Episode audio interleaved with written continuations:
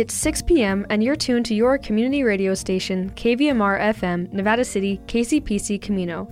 Today is Wednesday, April twelfth, and this is the K V M R Evening News. I'm Julia Jem. Kelly Reese returns Friday. Dozens of California families are still displaced as a result of winter flooding. The California Report highlights the day-to-day experiences and current living arrangements of these individuals who remain unable to return to their homes. After a look at regional news, K V M R News Director Cláudio Mendonça covers Know Overdose Nevada County, a campaign created to help prevent overdoses and deaths as a result of local drug use. We close with a commentary by Christine Newsom.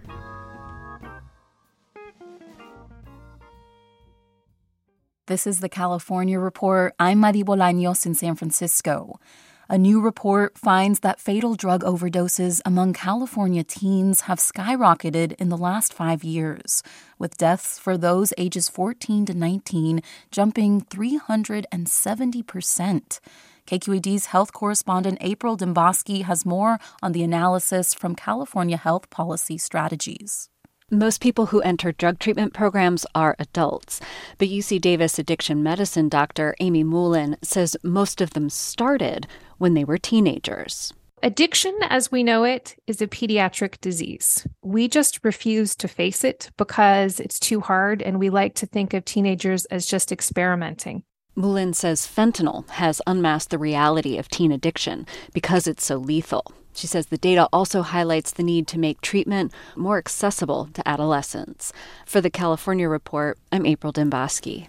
It's been three months since major flooding inundated the town of Planada in Merced County. Still, residents of this unincorporated community are struggling to stay afloat. I met up with Rafael Andrade to learn more about what life after the floods looks like. The Quality Inn sits on the east side of Highway ninety-nine in Merced. It's the second hotel Andrade and his wife have stayed in since they were displaced by the floods in late January. Hotel que estaba un poquito más caro que aquí y nos vinimos a este nos dieron más barato y ya llevo la segunda semana aquí. The first hotel was too expensive, he says. Now they're spending their third week here.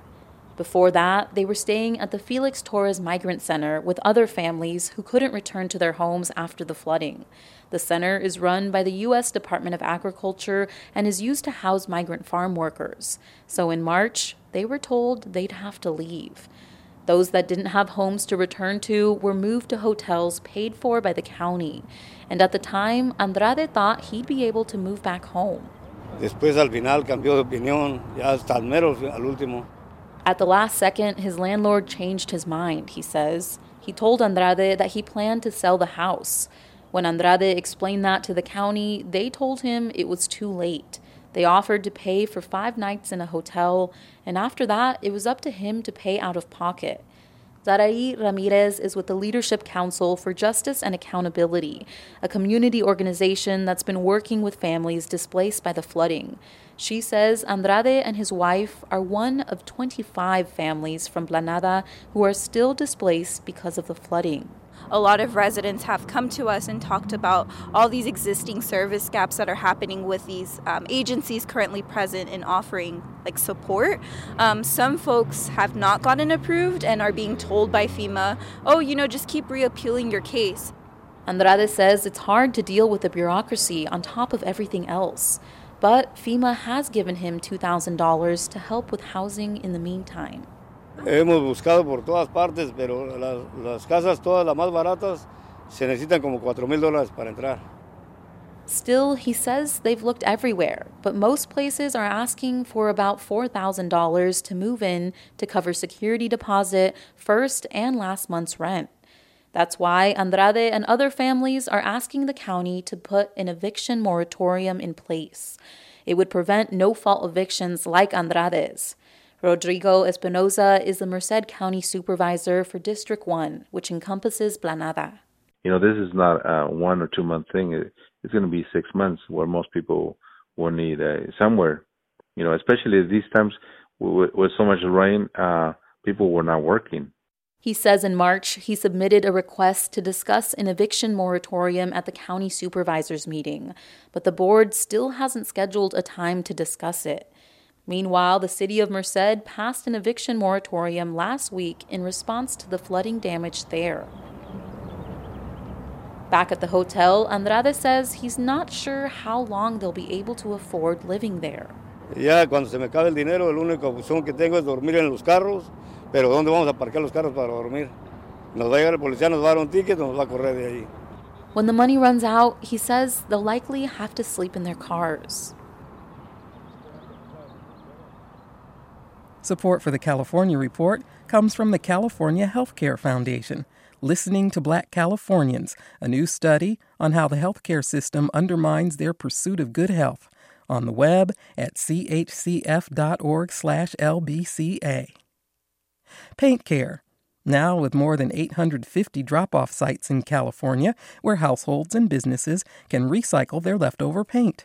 More at paint care dot org. And Eric and Wendy Schmidt, whose philanthropy includes eleventh Hour Racing, working to connect sustainability with sport to help restore ocean health, on the web at eleventh hour racing dot org. A bill aimed at protecting undocumented Californians who are victims of crimes from being deported passed its first committee hearing on Tuesday.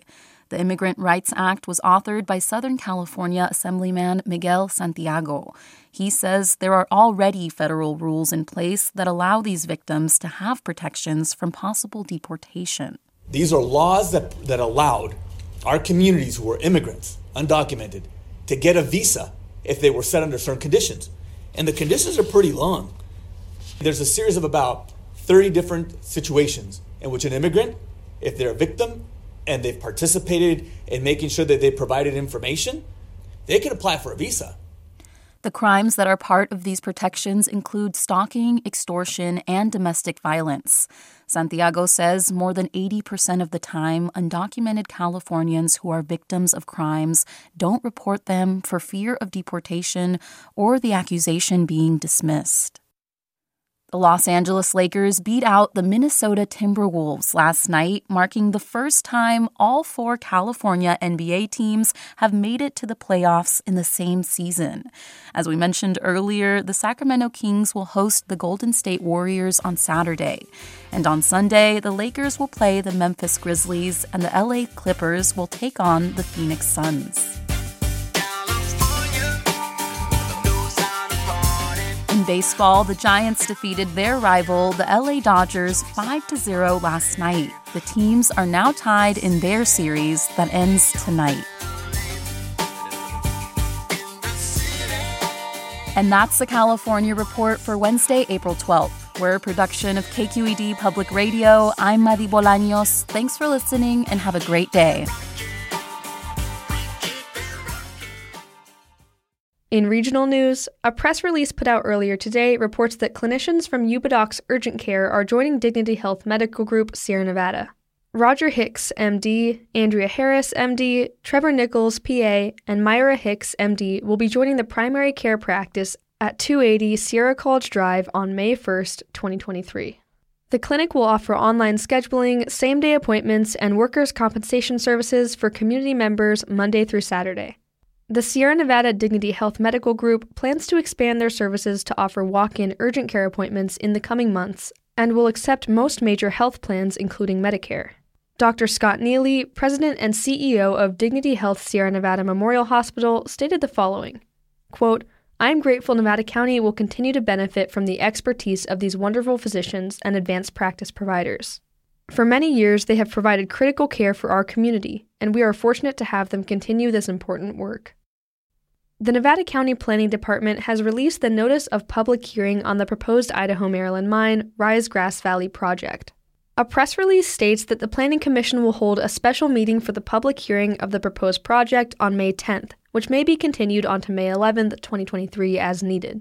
The proposed project would reinitiate underground mining and gold mineralization processing for the Idaho-Maryland Mine over an eighty-year permit period, with gold mineralization processing and underground exploration and mining proposed to operate twenty-four hours a day, seven days a week during full operations.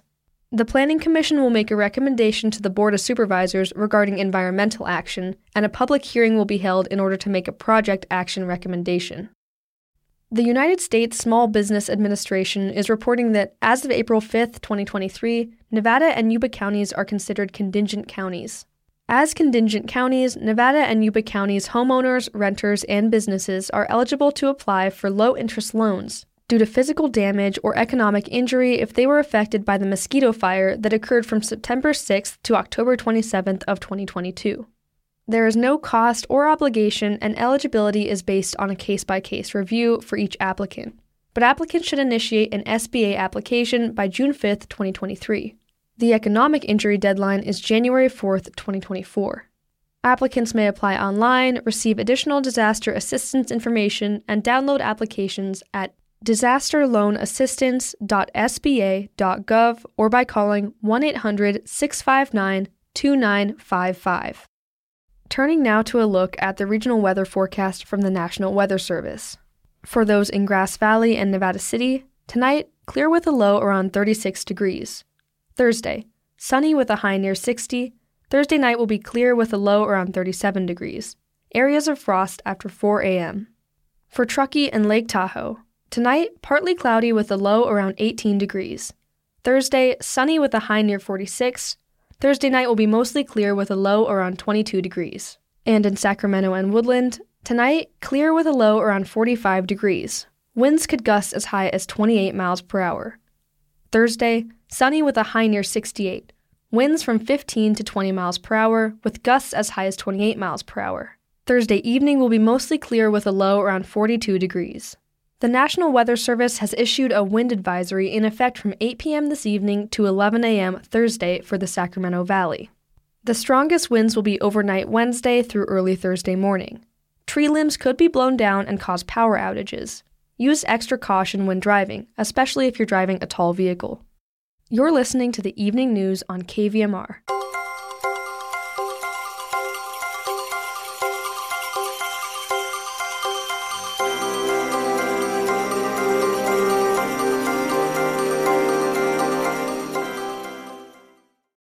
Nevada County recently created a campaign called Know Overdose Nevada County. The campaign is meant to increase knowledge and awareness surrounding drug overdose risks and harm reduction strategies in order to help prevent overdoses and deaths. K V M R News Director Cláudio Mendonça brings us the story.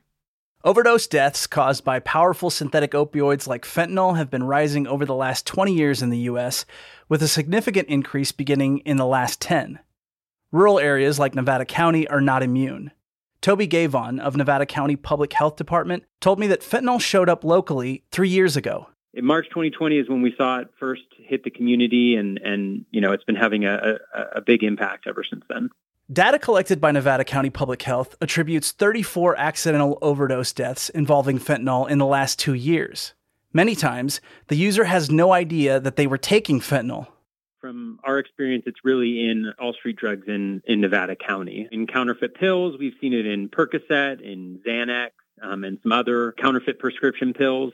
You know, and one of the challenges is that those the, the counterfeit prescription pills, they're made in a pill press that has the that looks exactly like the pills that you would get from a pharmacy. So it's nearly impossible to distinguish between the counterfeit pills and the ones that somebody's gotten from a pharmacy. So if you haven't gotten a prescription drug from a pharmacy, you don't know exactly where it came from, um, then there is a very real possibility that it could have fentanyl. We've also found it in, in other drugs, cocaine, um, methamphetamine, um, M D M A, also known as ecstasy and Molly. You know, it's widespread in the drug supply right now. I asked Bethany Wilkins, she's the director of the Yuba Harm Reduction Collective, why fentanyl seems to suddenly be everywhere. That's a great question, and it comes up often when we do trainings. There's a few different answers to that. The first is that it's very, very cheap to manufacture. So it you can get the most kind of bang for your buck, so to say, if you are someone that's manufacturing, um, you know, counterfeit pills. And so economically, it's a lot cheaper to manufacture than other opioids. Opioids uh, increase overall euphoria and um, feelings of pleasure usually. Um, that's how and why they can become highly addictive, one of the reasons. And so when you have something like fentanyl um, mixed into, let's say, cocaine, um, that can just, in general, increase the euphoria and potency of that high. And so it, it's kind of like upping upping the high, upping the um, the potency and the experience for the drug user. So that might be another reason that someone is putting fentanyl into something, or a reason that someone's just using fentanyl as their drug of choice. There's also accidental cross-contamination. You know, someone is, you know, bagging bagging up a supply, and they aren't thoroughly cleaning that, and there could be some grains or some powder of fentanyl that accidentally gets into a bag of something else. That's where you can also see accidental cross-contamination. So those are just a few few examples, but I think it's mainly rooted in it is cheap to manufacture, and overall it's going to increase the euphoria um, and the potency of that drug experience, and then the accidental cross-contamination piece. The big takeaway is that fentanyl is here and it isn't going to go away anytime soon. So how do we as a community respond to this public health emergency? Neighboring counties, like Placer County, are participating in the, quote, one pill can kill campaign, which involves aggressive prosecution. But Nevada County is taking more of a harm reduction strategy. They've launched a campaign called Know Overdose Nevada County. That's K N O W, as in know what an overdose looks like. Here's Toby Gavon again. The Know Overdose Nevada County campaign um, is a local multi-sector campaign that is focused on increasing knowledge and awareness of uh, overdose prevention uh, and harm reduction strategies, including increasing access to uh, naloxone or, or Narcan, which is the opioid overdose reversal drug. It's really a, a continuation of some efforts that we've had um, over the past few years, um, ever since we saw an increase in the, the number of overdoses that we were having, particularly related to fentanyl, uh, a synthetic opioid. Um, in the summer of twenty twenty, um, a small group of organizations got together. We started doing trainings um, at bars, at restaurants, um, schools, for school staff, nonprofits, really anywhere in the community um, that would have us on opioid overdose prevention um, and uh, uh, Narcan, how, how, where you can find it and how you can use it. And so we've been doing those efforts for a few years, but as we kind of progressed, more and more organizations became involved. And we thought it would just be natural to kind of create a campaign like No Overdose, where we could really share information with the community and make sure that as many people as possible had access to this information that can really save a life. In addition to education, the No Overdose campaign aims to provide access to tools like fentanyl testing strips. Fentanyl test strips, they were test strips that were initially developed actually for urinalysis, so to see if somebody had fentanyl in their system. And what people quickly realized is that you could also um, test uh, any drugs that you were using for um, for fentanyl um, with them. So there are some limitations to fentanyl test strips. There's something that we call the chocolate chip cookie effect, which is essentially when fentanyl isn't evenly distributed throughout um, a drug or a product. So in the example of a counterfeit pill, you have could have a counterfeit pill and only test a, a part of it. So you, you you test a part of it and it doesn't have fentanyl, but the way that fentanyl works is it could be in little pockets within that pill and other places that weren't tested. So there are limitations to using fentanyl test strips, and we always encourage people, if they are using fentanyl test strips, to also carry Narcan with them um, and ha- to have somebody there with them uh, in case uh, there is fentanyl in it and it just didn't show up in the in the part of this uh, product that they were they were testing, or to test the entire product. So again, there are limitations to fentanyl test strips, but they're another tool. And one of the things that we think about with harm reduction is really all of the different tools that we have, you know, to reduce the risk of harm um, when people are using drugs. And so the more tools that we can use, so fentanyl test strips, um, Narcan, not using alone, um, you know, the safer uh, folks are. And so really encouraging people to use, you know, as many um, uh, as, as many harm reduction tools as they can if they are using drugs. For more information about the No Overdose Nevada County campaign, overdose prevention and harm reduction strategies, or to learn about where to access free Narcan, visit w w w dot no overdose n c dot com.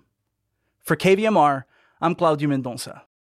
Several companies across the United States are finding new ways to extract cobalt, nickel, graphite, copper, and lithium from the used batteries of household devices such as laptops, cell phones, and even toothbrushes.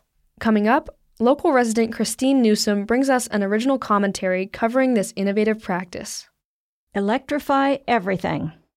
That's what many experts say is the solution to our climate and energy crises. After all, the renewable sources of electricity, wind, solar, and some hydro, are now cheap enough that their cost is lower than that generated from fossil fuels. But the weak link in this argument is storage. How can we rely on electricity from renewable sources in a stable, dependable way when the batteries which store that electricity are so problematic?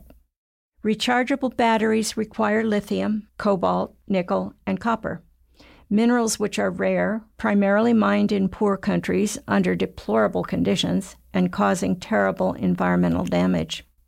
The carbon footprint of mining the ingredients and manufacturing these batteries could outweigh the benefit of bypassing the fossil fuels. So is there a solution?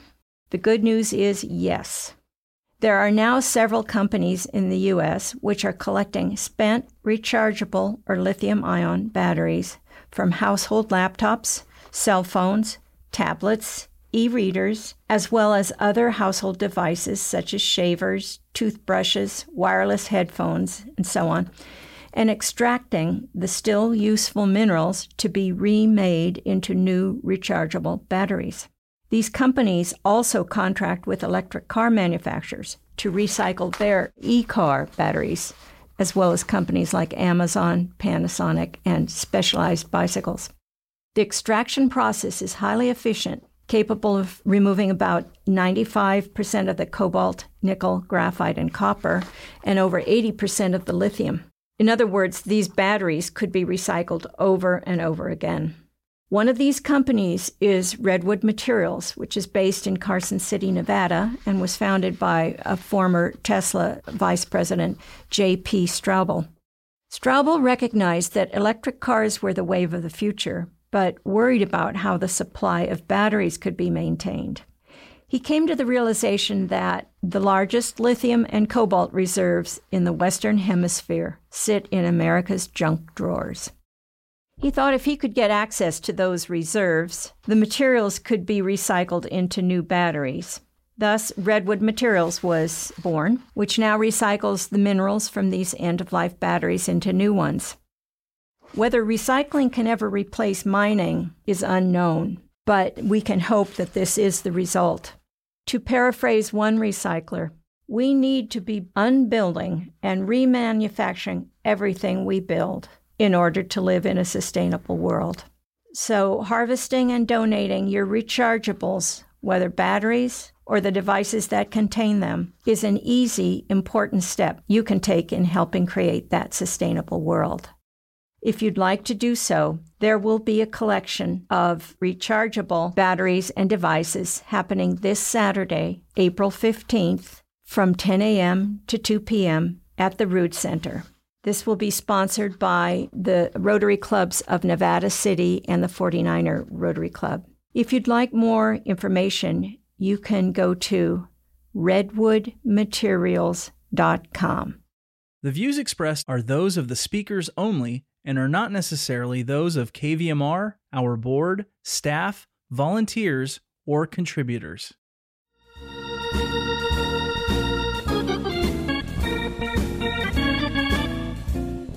That's our newscast for this Wednesday, April twelfth.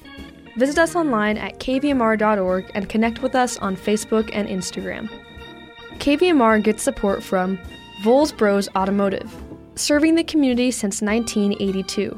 Located at nine sixty-two Golden Gate Terrace in Grass Valley. Same workmanship, customer service, and community involvement.